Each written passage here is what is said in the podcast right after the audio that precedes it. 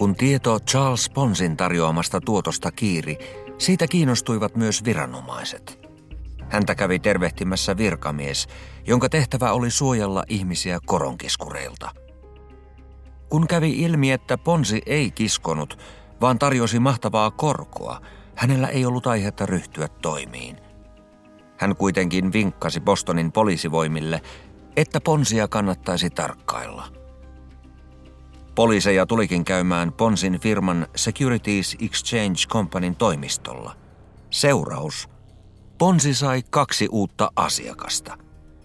Myöhemmin Ponzin yhtiölle rahojaan lainanneiden poliisien määrä kasvoi, ja osa heistä ryhtyi jopa Ponzin myyntimiehiksi 10% provisiolla.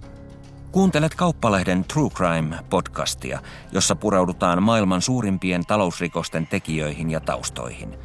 Kirjoittajana Karo Hämäläinen, lukijana Antti Jaakola.